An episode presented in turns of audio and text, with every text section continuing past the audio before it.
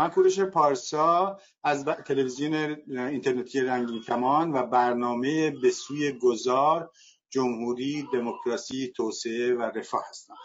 مهمان امروز ما جناب آقای دکتر بهروز بیات کارشناس فیزیک هسته‌ای و مسائل هسته‌ای و همچنین تحلیلگر سیاسی هستند سلام آقای دکتر بیات. سلام آقای پارسا خیلی ممنون از دعوتتون. و سپاس بسیار از این فرصت هماندیشی که به من دادید و درود ویژه به بینندگان ارجمندتان. خب آقای دکتر بیاد این هفته هفته بسیار بسیار به پر از خبر در مورد مکانیزم ماشه قبلش تحریم تسلیحاتی ایران و بعد این هفته کماکان از روز پنجشنبه فکر می‌کنم که این صحبت مکانیزم ماشه جدی شد و پامپو به سازمان ملل رفت و این رو این حرکت رو دارن انجام میدن. شما توضیح بدید برای بیرندگان ما ما کجا هستیم؟ اهداف آمریکا چیه؟ آیا جدی این چه آیا اگر تحریم بکنن تحریم ها چقدر واقعی خواهد؟ اگه خود آمریکا یک جانبه بکنه. یه خود برای بینندگان ما توضیح بدید. مرسی. خیلی ممنون. بله. مکانیزم ماشه یا به اصطلاح انگلیسی سنپ بک یک مکانیسمیه که در داخل برجام پیش بینی شده بود.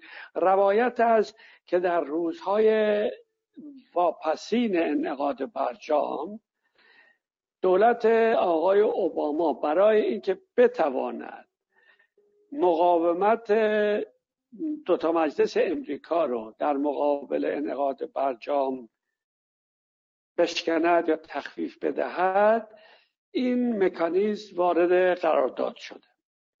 و این مکانیزم در واقع اگه نتیجهش بگم تحلیل نهایی اینه که به طرف مقابل یعنی کشورهای غربی که طرف مقابل جمهوری اسلامی بودن همه اختیارات رو داده به طرف جمهوری اسلامی. هیچی. در واقع علت یک همچین وضعیتی سیاست غلط جمهوری اسلامی بوده که به این علت که جمهوری اسلامی در طول حیاتش همیشه در وقتی به بحران ها برخورد کرده همیشه صبر کرده تا لحظات واپسین تا لحظات آخرین و تازه شروع کرده به عمل کردن. شما می‌تونید بگیرید از بحران گروگانگیری از جنگ ایران و عراق و یک نمونه برجستش هم همین موضوع برجام قرارداد برجام.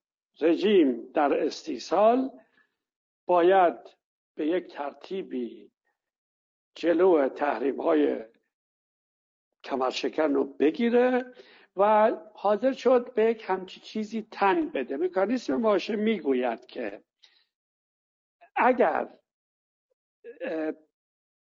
طرفین برجام یا هر کدوم از اعضای برجام که مرکبن از کشورهای آلمان، فرانسه، بریتانیا، ایالات متحده امریکا، چین و روسیه.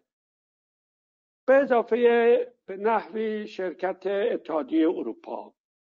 که اگر طرف های برجامی برای این عقیده باشند که طرف مقابل به تعهداتش عمل نکرده می توانند شکایت بکنند و اینو ببرند یک کمیسیونی که تعبیه شده در برجام که به این موضوع بپردازند منتها مشکل مهم اساسی که در واقع مکانیسم ماشه رو اصولا ممکن می‌کنه این است که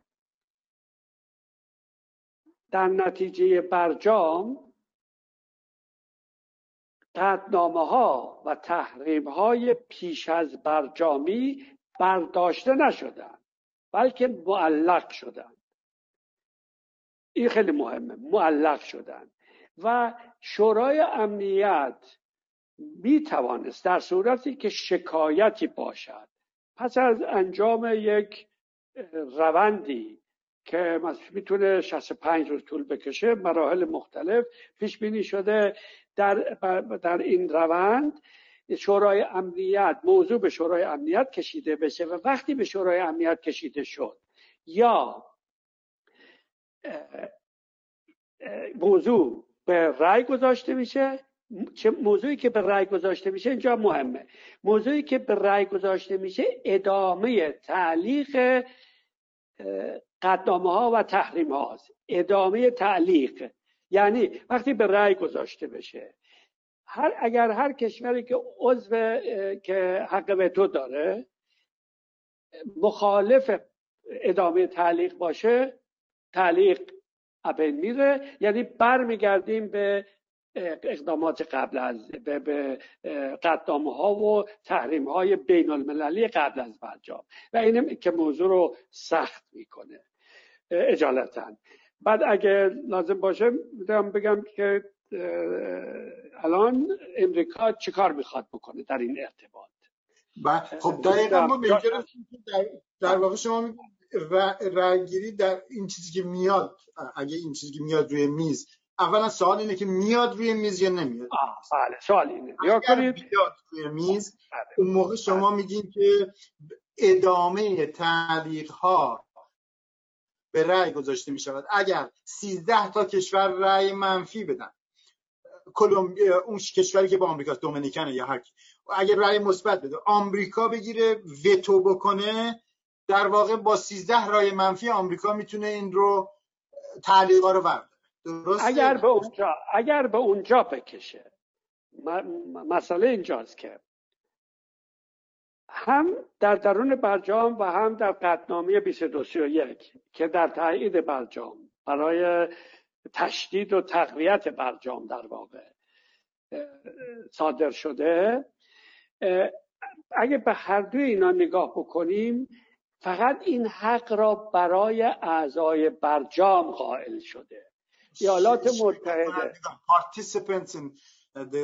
که میشه شرکت کننده بله شرکت. بله. فقط فقط کشورهای شرکت کننده در برجام. فقط. ایالات متحده اعلام کرده بارها و بارها و بارها که از برجام رفته بیرون. سر موضوع هم تایید شده. بسیاری از شخصیت های سیاسی وزارت خارجه اونا هم همین موضوع رو اعلام کردن. و طبیعتا ایالات متحده دیگر جزء این موافقت نامه نیست که بخواد از مکانیسم ماشه استفاده بکند شما هم در بند بند ده و یازده الان ایالات متحده چون در برجام نیستن می‌خوان مسیر شورای امنیت رو مستقیم برن. خب؟ و این مسیر شورای امنیت هم اما در بند ده و یازده قطعامی 2231 اونجا به طور واضح اومده که کشورهای عضو برجام می‌توانند همچی کاری بکنن خب از این لحاظ من متخصص حقوق بین الملل نیستم اما در روزهای اخیر توجه هم کردم که حقوقدانان بین الملل چی میگن؟ غالبا بر این عقیدن که این به لحاظ حقوقی شدنی نیست. منتها خب امریکا زور داره. منتها سوال بعدی که میاد این است که فرض کنیم ایالات متحده علا رقم مخالفت 13 عضو شورای نگهبان از شورای نگهبان میگم از شورای امنیت 13 عضو از شورای امنیت فرض کنیم که علا رقم اینا بتونه یک جوری این به طور فرمال به طور سوری مکانیزم ماشه رو عملی بکنه. اما اگر پشتیبانی جهانی روش دنبالش نباشه کار زیادی نمی‌تونه پیش ببره. باید توجه داشته باشیم که بسیاری از تصمیمات سازمان ملل درسته که رأی و رأی گیری میشه اما بخشی هم بر مبنای یک توافق عمومی در یک چارچوب معینی صورت می‌گیرد. از این لحاظ اگر فرض کنیم به اونجا بکشه در عمل کردن این تحریم ها به طور مشخص مثل تحریم نظامی فروش اسلحه به جمهوری اسلامی. در اونجا نمی‌تونه مؤثر واقع بشه چون چین و تحت همچین شرایطی با همچین مخالفت یک پارچه جهانی دیگه چین و روسیه هم بهش تن نمیدن که بیان مثلا به جمهوری اسلامی اسلحه نفروشن تحریم های دیگه هم که به شدت برگزار شدن برقرار شدن. یعنی آقای ترامپ دولت آقای ترامپ خیلی فراتر از حتی تحریم های قبل از ورجامی رفته.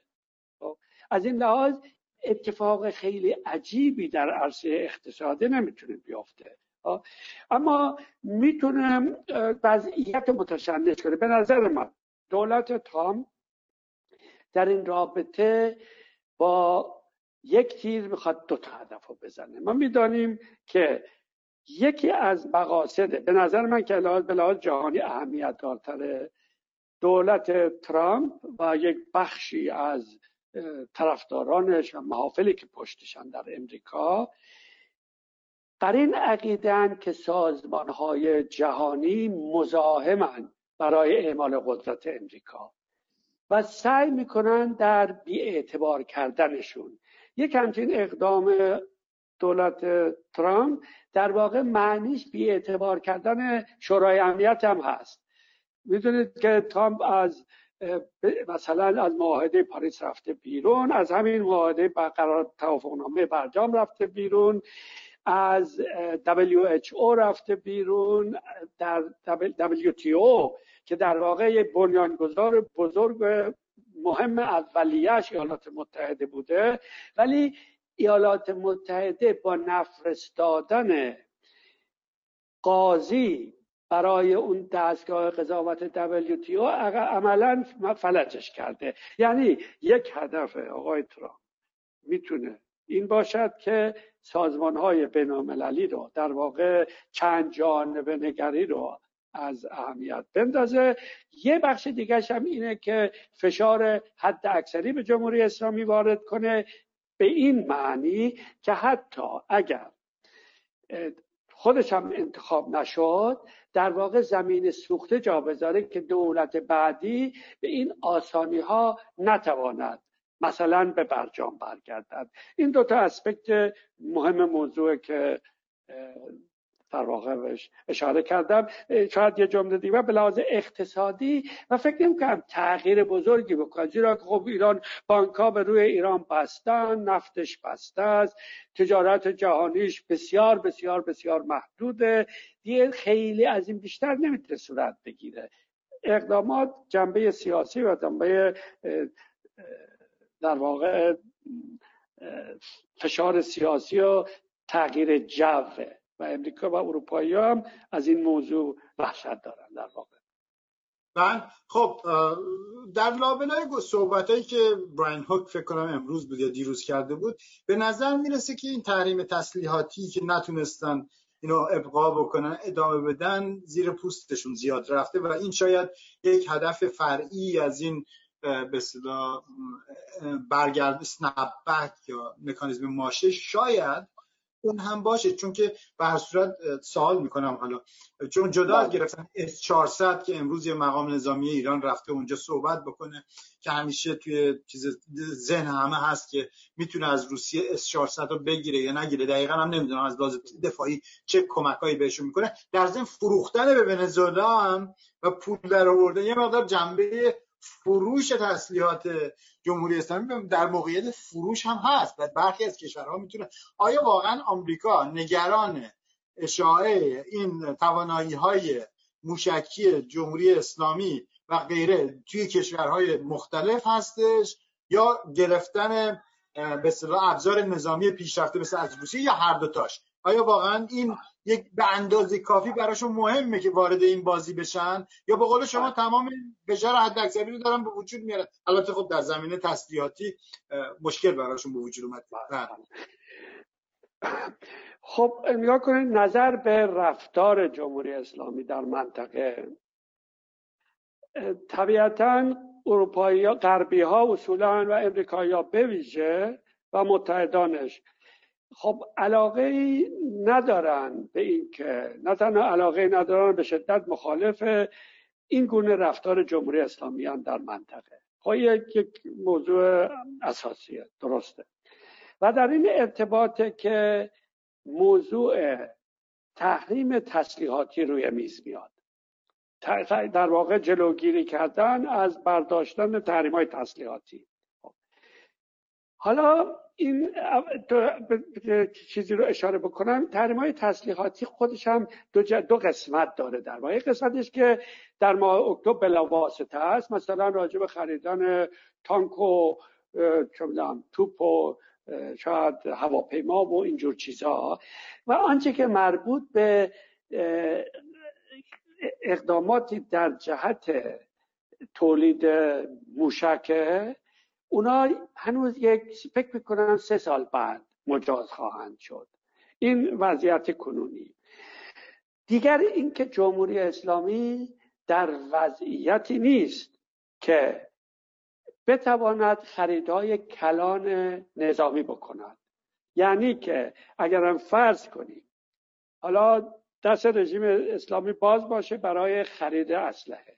خب در این صورت الان پولی در اختیارش نیست که بتواند خریدهای کلان بکند. البته بسته به اینی که روسیه یا چین تا چه اعتماد بکنن راجع به آینده جمهوری اسلامی. ممکنه که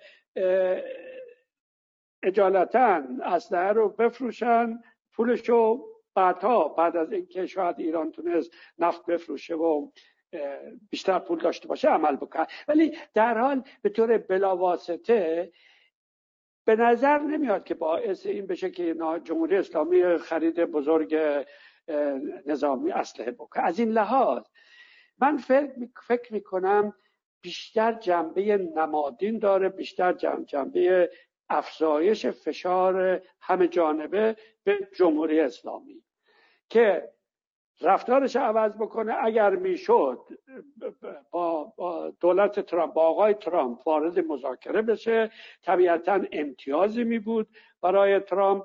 اگر موفق می‌شد با جمهوری اسلامی رو سر میز مذاکره بکشاند.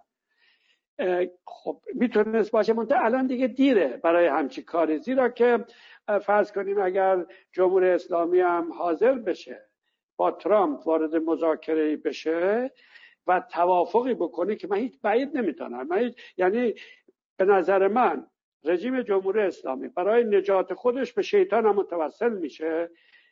ترامپ هم به عنوان رئیس جمهور امریکا برای انتخاب مجددش به شیطان متوسل میشه. حالا اینا در واقع اگه اصطلاح شیطان رو به کار ببریم دو تا شیطان در روبروی هم می‌تونن با هم با هم متوسل بشن در لحظاتی که لازم باشه. منتها آنچه که موضوع رو مشکل می‌کنه زمان کمیه که دارن. یعنی اگر فرض کنیم جمهوری اسلامی با ترامپ وارد مذاکره بشه و به توافقی برسن شانس اینکه بتونن مطمئنش بکنن. وجود نداره. چون به احتمال قوی جمهوری اسلامی دیگه مانند برجام به توافقی تن نخواهد داد که تایید کنگره امریکا رو داشته باشه و سنای امریکا رو داشته باشه. و وقت کمه دیگه نمیشه. و مطمئنم نیستن که ترامپ انتخابات رو ببره. چون بعد سر کارش بوده بعد. در از این لحاظ امکان امکان توافق با دولت ترامپ بسیار کم به نظر میاد. اما نکته فراموش شده به نظر من در این رابطه اینه که کشورهای غربی تا می‌توانند در منطقه خاور میانه به عربستان به شیخ نشینای خلیج تا می توانند اسلحه از سلاح مدرن جنگ افزارهای مدرن میفروشند. و به طرف مقابلش که در مقابلش قرار داره مستقر است که آدم نسبت به جمهوری اسلامی تمایلی داشته باشه یا نه که من شخصا ندارم. اما نمیشه یک طرف رو تا دندان مسلح کنه طرف دیگر بگی حق نداره در واقع خود دفاع کنی. خب یعنی اگه مثلا بودجه نظامی ایران با بودجه نظامی عربستان مقایسه کنیم مثلا مثلا 6 7 برابره بودجه نظامی اقلا 5 6 برابره بودجه نظامی عربستان. خب این یک نگاه به نظر من استاندارد دوگانه است که غربی ها به کار می‌برن که به به اصطلاح متحدانشون تا بخوای. اسلحه میفروشن به طرف مقابل میگن تا حق نداری حتی. هیچی داشته باشی. و این موضوع رو غیر منطقی می‌کنه. به نظر من راه حل درست در خاورمیانه می‌توانست این باشد که محدود بکنی فروش اسلحه رو به این کشورها و سعی کنی به سمتی برانیشون که توافقی بکنن در عدم حمله به یکدیگر توافق با هم دیگر خب غربی ها در, در از این دعوا سود می‌برن در واقع. بخشی و اقلا محافلی از این غربی سود می‌برن. و این مسئله رو بسیار مشکل می‌کنه. خب که به پایان برسونم این بخشو امریکایی ها در واقع خواستن به این وسیله جلو برداشتن تحریم ها رو بردارن و چون موفق نشدن حالا به راه دیگه رفتن که الان می‌بینیم که معلوم نیست به کجا به کجا خواهد کشید. اینجا فکر می‌کنن برعکس و توی اونا مهمه چون کاویه یک نفر فکر می‌کنن اگر به مکانیزم ماشه بکشه. ولی من خیلی بعید می‌دانم که خیلی بعید می‌دانم با آنجا بکشد و اگرم بکشد آن اثر رو که امریکا ازش انتظار داره نخواهد داشت. خب حالا برگردیم توی خود منطقه چون به هر صورت به اصطلاح رفتار منطقی جمهوری اسلامی جدا از اینکه چقدر دارن اسلحه به از نظامی چقدر خرج می‌کنن چقدر خرج نمی‌کنن چه تکنولوژی دارن چه توانی دارن یک به یک مقایسه بکنیم. و جنبه نظامیشو بذاریم کنار. به هر صورت دولت های منطقه در چند تا نقطه در لبنان در عراق در سوریه در یمن در جاهای دیگه در افغانستان و حتی یک نوع مثل سیاست ها و نفوذ جمهوری اسلامی عملا در قالب این میلیشا ها درست کردن یا میلیشا فرستادن مثل زینبیه و فاطمیه در سوریه یک سری مشکلاتی رو در مجموع وجود آورده. فکر می‌کنیم که حالا در حالت معمولی برای حل این مشکل. چون حالا که ما در هم کووید داریم هم فساد عجیب غریب در لبنان و عراق داریم هم به اصطلاح در بطن این مسائل اعتراضات و قدرت مالی جمهوری اسلامی و خود اون کشورها خیلی کم شده با پول نمی‌تونن حل بکنن. آیا فکر نمی‌کنید این افول چه تغییراتی در لبنان و عراق می‌تونه به جمهوری اسلامی رو موقعیتش رو تضعیف بکنه و در منطقه؟ و به یک گام رو به پس به آیا شما همچین چیزی رو در عراق به خصوص با توجه این تظاهراتی که بر جمهوری اسلامی به نظر می‌رسه خواست و نارضایتی داره بیشتر شما این رابطه این پارامتر رو چجوری میارین داخل تحولات داخل ایران؟ نه تحولات بینونه باره تحولات بله. داخل ایران. بله بله. نکنید شاید اولی اشاره بکنم. این موضوع فرستادن اسلحه به سوریه و عراق و متحدانش این میلیشیاش تو این کشورها داره. در واقع برای این نوع اسلحه احتیاج نداره از روسیه و چین و جای دیگه بخره. این اسلحه که خودش تولید می‌کنه. از این لحاظ این تحریم اسلحه های متعارف روی این موضوع چندان اثری نداره. کاری که رژیم جمهوری اسلامی کرده و بسیار خطرناکه و بسیار مشکل در واقع مدلی رو که در ایران داره مدل بسیج رو در این کشورها پیاده کرده. و برخورد به اینا به این موضوع کار بسیار مشکلیه.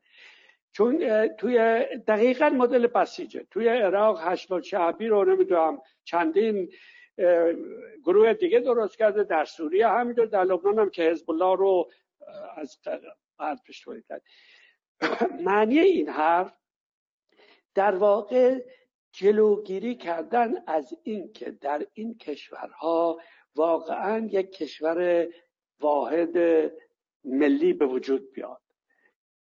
مسلما عامل این بدبختی اقلا در مورد عراق و دولت بوش بود در امریکا که با لشکرکشیش اون اتفاق انجامی که کرد در واقع انگوش کرد توی لول زم... توی سوراخ زنبور و زنبیل خب خیلی متاسفانه خیلی بدتر از زنبوره. شاید مسئله خیلی ساده ای باشه خب این جمهوری اسلامی رفت رفته این مسیر بسیجی شد توی اون کشورها پیاده بکنه و مزاحمه. ولی آنچه که می‌بینیم اتفاقاتی در این کشور افتاده. در عراق و در لبنان می‌بینیم برخلاف تمایلات جمهوری اسلامیه. در هر دوی این دو کشور هم نیروهایی که طرفدار جمهوری اسلامی و هم دولتهایی که طرفدار جمهوری اسلامی بودن تحت فشارن در لبنان هم حتی دیدیم که استعفا داد استعفا کردن می‌بینیم که همون فسادی که در ایران وجود داره در لبنان هم به وجود آمده عراق کشور فاسدیه در تحت رهبری که از دولت جمهوری اسلامی پشتیبانی می‌شد شیعیان عراق. یک دولت فاسدیه که جوری که مردم شیعه عراق برزندشن جالبش در این است یعنی که قابل پیش بینی بود که جمهوری اسلامی این عمق استراتژیکش یا شاید دائیه سیادتش در دنیای اسلام که من کمتر طرفدار این تئوری هم اما به حال یکی از تئوری های مطرحه که این به جای نمی‌کشه به جای نخواهد کشید. کشور رو به این حالت کشونده که الان می‌بینیم کشوری که می‌تونست الان رقابت بکنه مثلا با کره جنوبی در سالهای 80 اوایل 80 دو تا کشور به لحاظ اقتصادی کاملا قابل مقایسه بودن. یک کشور پیشرفت دموکراتیک کرد مثل کره جنوبی. الان می‌بینیم کجاست. که ایران از یک دیکتاتوری به یک دیکتاتوری دیگر الان می‌بینیم وضع کجاست. در کره جنوبی توانستن از یک دیکتاتوری به یک دموکراسی برن. در ایران متاسفانه نشد. در حال وضعیت کشور رو به اینجا کشونده که الان می‌بینیم. و واقعا به کجا خواهد انجامید معلوم نیست. در اینو دوباره بحث کنم به موضوع هسته من برای این عقیده هم که علت اساسی بحران علت اساسی مناقشه بین ایران و غرب به ویژه ایالات متحده دشمنی بیمعنیش با ایالات متحده و با اسرائیل. هیچ دلیلی نداره. منافع ملی مردم ایران به هیچ وجه ایجاب نمی‌کنه که با یک قدرت بزرگ جهانی در بیفتید یا با اسرائیل در بیفتن کاسه داغتر از آش بشن. از مثلا حتی از فلسطینیا بخش بزرگی از فلسطینیا جمهوری اسلامی می‌خواد کاسه داغتر. خب تا وقتی که این مشکل حل نشه به نظر من مشکل هسته ای هم حل نخواهد شد.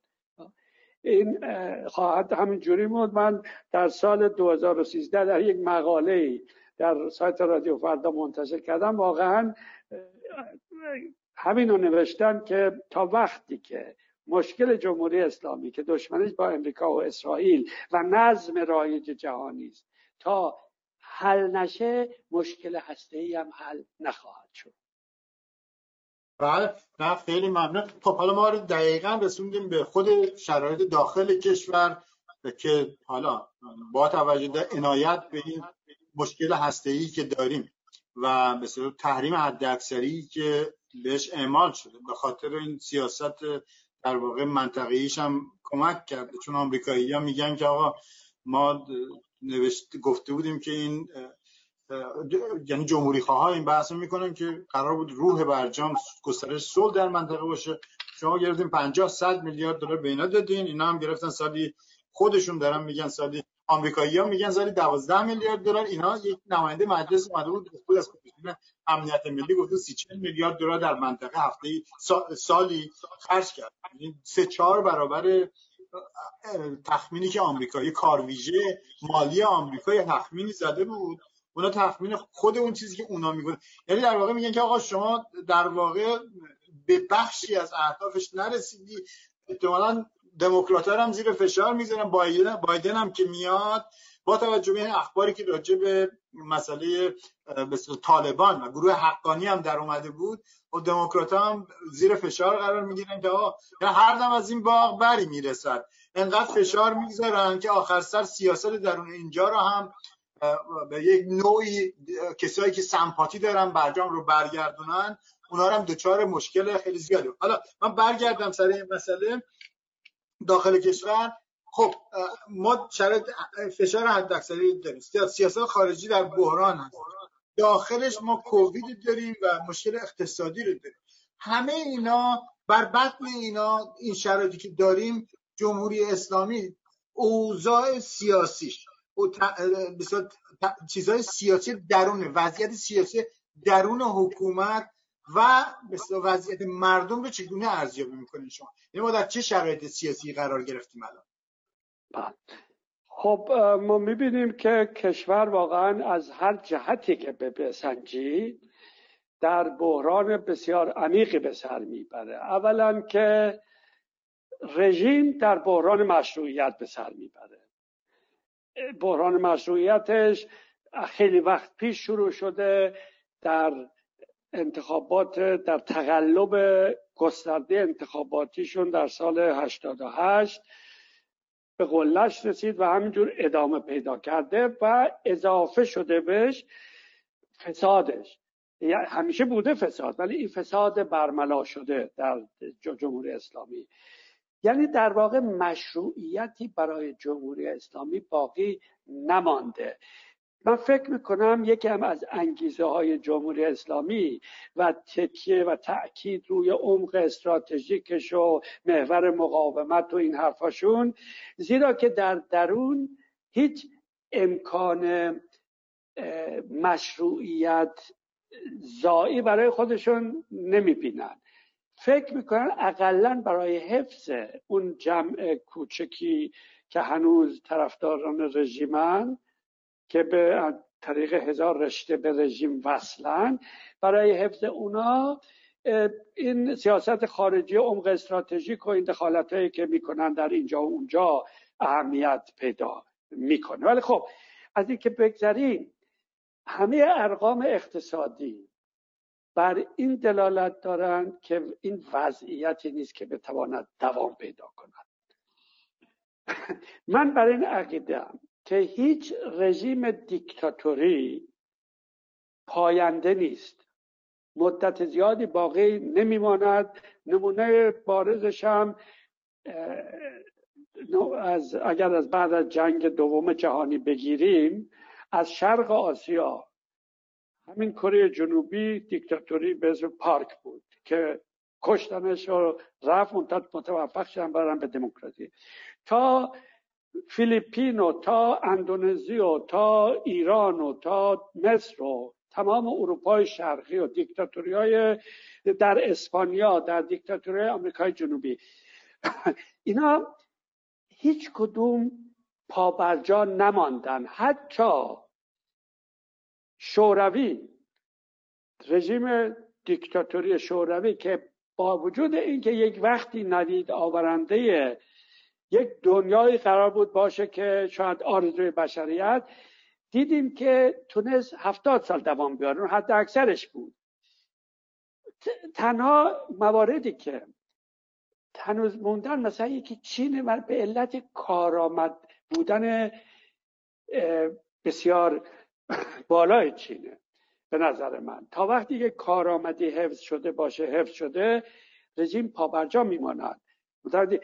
در واقع رژیم پهلوی هم تا وقتی که دوران رشدش بود هنوز وضعش متزلزل نبود. وقتی که شروع کرد به اقتصادی از سال 72 به بعد اگر نگاه کنید ارقام کلان اقتصادی رو می‌بینید که دچار دستانداز میشه وضعیت اقتصادی. خب یعنی می‌خوام بگم که تجربه تاریخ به ما میآموزد که هیچ رژیم دیکتاتوری پاینده نیست. این اولش. بعد در مورد جمهوری اسلامی که واقعا از هر جهت یعنی که قاعدتا باید انتظار تحول داشت. معلوم نیست تحول مثبت یا منفی شدن نمی‌تونه. در خیلی کشور مثلا در مصر تحول شد حتی انقلاب هم شد و بعد رژیم بعدی که اومد حتی بدتر از رژیم قبلی بود. در کشور خودمون ایران رژیم پهلوی بود رژیم دیکتاتوری پهلوی بود. یک رژیمی آمد که نه تنها دیکتاتوری بود بلکه تمامیت خواه هم بود که به همه زندگی اجتماعی آدم هم دخالت می‌کرد. یعنی که تحول صورت می‌گیرد نمی‌دونیم دقیقا به کدام سو. کوشش دموکرات ها باید در این سو متمرکز باشند که سعی کنند از حرکت کنترل نشده جلوگیری بکنند در این ارتباط که شاید موضوع نقش دموکرات ها و جمهوری خواهان ایران اهمیت پیدا می‌کنه. با توجه به اینکه قاعدتا باید انتظار تحول داشت. این نه فقط به خاطر تحریم امریکاست به نظر من. به نظر من اقدامات ترامپ حتی کمک کرده به ادامه رژیم جمهوری این رژیم ها رژیم که دشمن لازم دارن. بدون دشمن نمی‌تونن زنی برای همین است که در قاموس آقای خامنه گویا غیر از واژه دشمن چیزی دیگه نیست. سخنرانیاش گوش می‌دید؟ 20 دفعه سی دفعه چهل دفعه واژه دشمن به کار برده میشه. اینا به دشمن از این لحاظ من فکر نمی کنم علت بحران جمهوری اسلامی فقط این باشه که امریکا الان تحریم کرد البته اینا مزید بر علته. اما اصولا رژیم جمهوری اسلامی با این ساختارش رژیم ولایت فقیه به این ترتیب که یک نفر نشسته اونجا می‌خواد یک کشور پیچیده رو با 85 میلیون جمعیت اداره بکنه عملا یک همچین کشوری نمی‌تونه پا برجا بمونه نمی‌تونه پایدار بمونه. خب، از این لحاظ که باید انتظار تحول داشت. خب تحت این شرایطی که انتظار تحول دارد خب طبیعتا کسانی که دلشون برای کشور میسوزد کسانی که دلشون برای یک آینده دموکراتیک ایران میتپد که به نظر من در جمهوریت تظاهر پیدا می‌کند بهترین نوع تظاهرش در دنیای امروز ما در حالت جمهوریتشه ممکنه کسایی بگن ما تعداد جمهوریت کشورهای جمهوری هم داریم که خیلی هم دیکتاتوری هم. بله تعداد کشور اینجوری هم داریم که در واقع جعل نام می‌کنن. به خاطر جذابیت این نام جعل نام می‌کنن. اما ما صد تا کشور جمهوری, کشور جمهوری در دنیا داریم که کم و بیش دموکراتیکن. در اروپا نمونه بسیار بارز در بقیه جهان هم هست. در حال از این لحاظ اینو گفتم که بگم به نظر من بهترین تبلور یا تظاهر دموکراسی در جمهوری خواهیه حالا نیروهای جمهوری خواه در ایران میشه با اطمینان گفت که بخش بزرگ جامعه ایران رو تشکیل, تشکیل میدن. منتها فرصت این که بتوانند با هم سازماناشون تشکیل بدن. منظور این نیست که همه جمهوری خواهان سازمان واحد تشکیل بدن. مثلا در همین اروپایی که ما هستیم در آلمان در فرانسه کشورهای جمهوری احزاب مختلفی هستند که که طرحهای مختلف فرهنگی اقتصادی سیاسی برای کشور در به ویژه اقتصادی. خب اینا با وجود اینکه طرحهای مختلفی دارن مثلا سوسیال دموکرات ها یا کنسرواتیوا اینا یا لیبرال ها چپ ها اینا طرحهای مختلف اقتصادی دارن. ولی در موضوع موضوعات اساسی دموکراسی و جمهوریت با هم متفق القولند و اونم آزادی بیان آزادی انتشار بیان آزادی عقیده از آزادی احزاب آزادی تشکل هاست آزاد برابری حقوقی شهروندانه که معنیش اینه اختلاف جنسیت نباشه که اختلاف به خاطر مذهب به خاطر رنگ پوست به خاطر انواع مختلف چی به خاطر گرایش هر گونه گرایش دگر باشی توش تضمین شده باشه. در واقع اینا اینکه انتخابات باشه انتخابات آزاد باشه که شخصیت ها به طور دوره به چرخه الان نمی‌خوام همه چیزا رو نظر به وقتمون بر بشورم نکرد اساسی. سر این موضوع ها همه با هم اتفاق نظر دارن. خب، جایی که موضوع عدالت مطرح میشه بعد اندکی اختلاف خواهد آمد. بسته به که چه نگاهی به موضوع داشته باشیم. در هر حال از این لحاظ متاسفانه جمهوری خواهان ایران شانس و فرصت اینو نداشتن که بتونه تحت فشار شدید جمهوری اسلامی تحت این سرکوب گسترده با زندان و شکنجه و مصاحبه تلویزیونی و حتی گاهی اعدام تحت این شرایط جمهوری خان ایران امکان اینه که به خود سازمان بدن نداشتن. تحولی که در ایران در جریان به نظر من که اینجا واقعا خاطر نشان می‌کنم. نخستین تحول بزرگ سرتاسری ایران بعد از اعتراضات 88 دی 96 بود و در دوره بود که ایران این از تحریم ها بیرون اومده بود.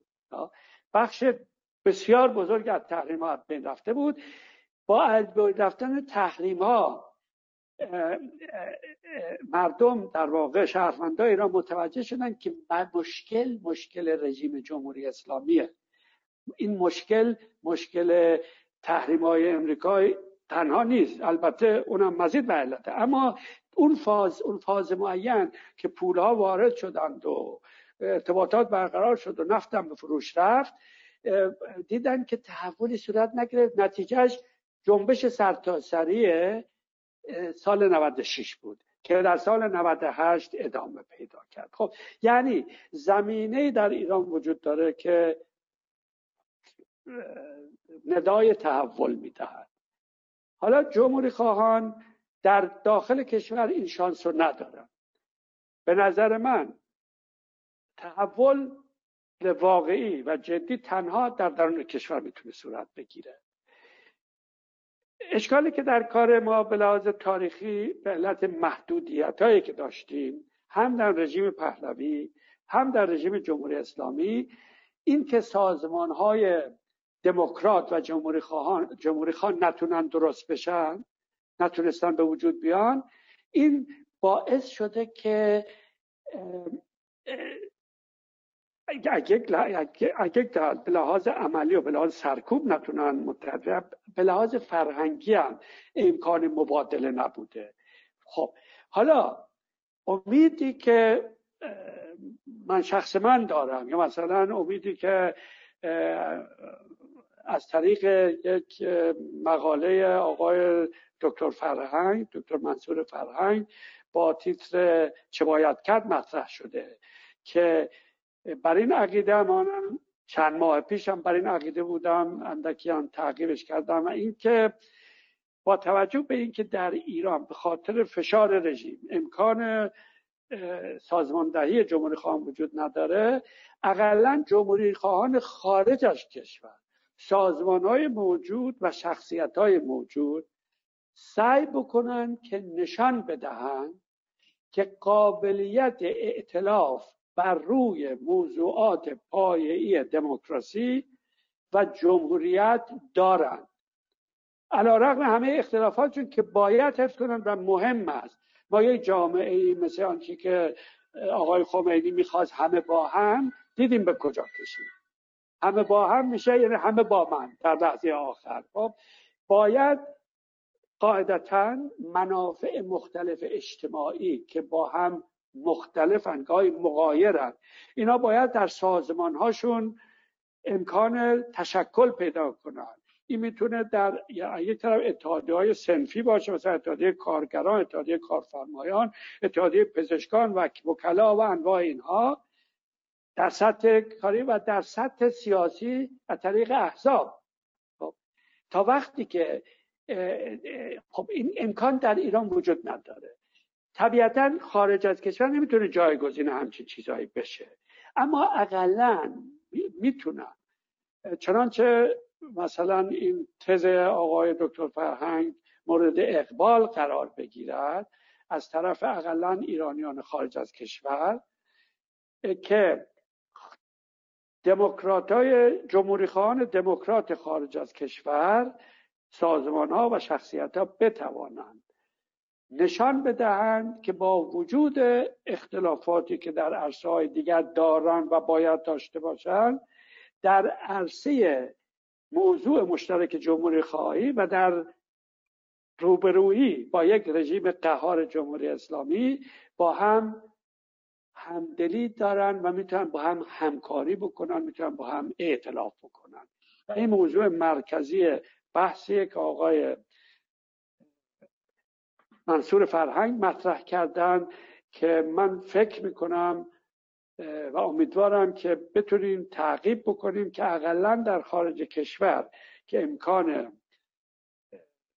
آزادی رو داریم که دور هم جمع بشیم با هم تبادل نظر بکنیم هم اندیشی بکنیم اقلا نشان بدهند جمهوری خواهان ایران که همچین امکانی رو دارن. اینجا شاید به موضوع لازم باشه که در ایران می‌دانیم که بخشی هم هستن که سلطنت طلبن. طرفدارای رژیم پهلوی و طرفدار آقای رضا پهلوی هستن. خب اونا مشکلی رو که جمهوری خواهان دارن اونا ندارن. چون اونا طبق تعریف یه قطب دارن. ای قطبشون هم آقای رضا پهلویه. از این لحاظ مشکلی رو که جمهوری خواهان دارن ندارن. وضعشون روشن حالا. حال مستقل از اینکه شانسشون چقدر چقدر بالا یا پایین اینو بذاریم کنار. ولی موضوع جمهوری, جمهوری خواهان متاسفانه به علت سرکوب هم دوره پهلوی و هم دوره ولایت فقیه به شدت هرچی بیشتر که بوده امکان نداشتن. امیدواریم در خارج از کشور بشه یک پلتفرمی یک زمینه ایجاد کرد که که جمهوری خواهان نشان بدهند که می توانند با هم همکاری کنند و این یک نوعی یک پرتوی هم به درون کشور یک امیدواری هم به جمهوری خواهان در این کشور بدهد که تحت شرایط مناسب اگر امیدواریم در شرایط که متحول شده طبیعتا تحت فشار اجتماعی که الان می‌بینیم وجود داره فشار اعتراضات فشار اعتصابات رژیم جمهوری اسلامی به آسانی تن نمی‌دهد. می‌دانیم. ولی تحت همچین فشاری ممکن شود که جمهوری خواهان بتوانند سر علم کنند. و جمهوری اسلامی در حالا بحثمون دیگه خیلی درازا می‌کشد اما تجربه تاریخی به ما آموخته که رژیم های استبدادی رژیم های دیکتاتوری وقتی که به بحران های بزرگ مثل الان برمیخورن که اول کردیم در درون خودشون شکاف میفته و اون وقتیه که در واقع لحظه که اپوزیسیون می‌تونه از این شکاف درون رژیم استفاده بکنه و به پیش ببره. فکر می‌کنم طرحی که جبهه ملی می‌خوام صحبتمو به اینجا بتونم طرحی رو که جبهه ملی پارسال در فکر در پنج مرداد سال پیش بود یه بیانیه دادن. این می‌تونست خیلی مطرح باشه می‌تونه واقعا مبنای توافق خوبی قرار بگیره. البته نه یک به یک اما به عنوان یک ایده اولیه می‌تونه قرار بگیره. خب, خب، شما خب هر صورت وارد مجموعه زیادی از مسائل شدیم و در جواب به سوال من که تحلیل اوضاع سیاسی ایران رو چجوری می‌بینین شما تقریبا راه حل برون رفت از بحران رو در طرح سمادهی جبهه ملی ایران که در مرداد 1397 دو سال پیش منتشر شده بود بخشن. دارین اون رو مطرح می‌کنین و بعد شکاف در حاکمیت رو هم مطرح کردیم که در موارد بحرانی. آیا من یک سوال به شاید ربط داره شاید هم آیا حکومت خودتون گفتیم که ما نمی‌دونیم سناریوهای محتمل چی یک سناریو سناریو گذار به دموکراسی و دموکراتیکه که به اصطلاح این سناریوهای دیگه صحبت می‌کنن دخالت خارجی و یک نوع تغییر سرنگونی به متکی به نیروی خارجیه که اونم یه بحثه یه بحث دیگه هم میگه که خب ممکنه در درون یک نیروی ضمن که حکومت یک دست سرکوبگر تمام اینها تقریبا داره یک دست میشه یک شما گفتید شکاف. آیا به یک گرایش دیگه هم یه سناریو ممکنه گذار به یک حکومت یک دستر اقتدارگرا فاشیستی که بتونه حتی یک سری از جواب نیازهای فرهنگی آزادی فرهنگی رو جواب بده رابطه با غرب رو هم خوب بکنه و تحت اون شرایط بیاد همچین چیزی از درون این حکومت درون آیا بیرون می‌تونه بیاد؟ البته یک به گزینه فاشیستی خارج از حکومت که از طرف از خارج ممکنه تعمیل بشه می‌تونه اون مسئله رو راحتتر به نظر می‌رسه بتونه اون قد مسیر رو ولی از درون اگه بیاد یک نیروی اقتدارگرا بر پایه این حتی بازیایی که فتاح داشت میگن یک سری از ملت چراغاشون روشن شده بود که صحبت های فتاح صحبت های کارهای رئیسی مبارزه صوری بر علیه فساد چون مسئله مشروعیت این نمی‌تونه. این اونو باید کاملا یه بخشم بتونه حل بکنه و بیاد قلع و قمع درونی یه مقدار بکنه و نشون بده که نه اینقدر دوز بازار نیست.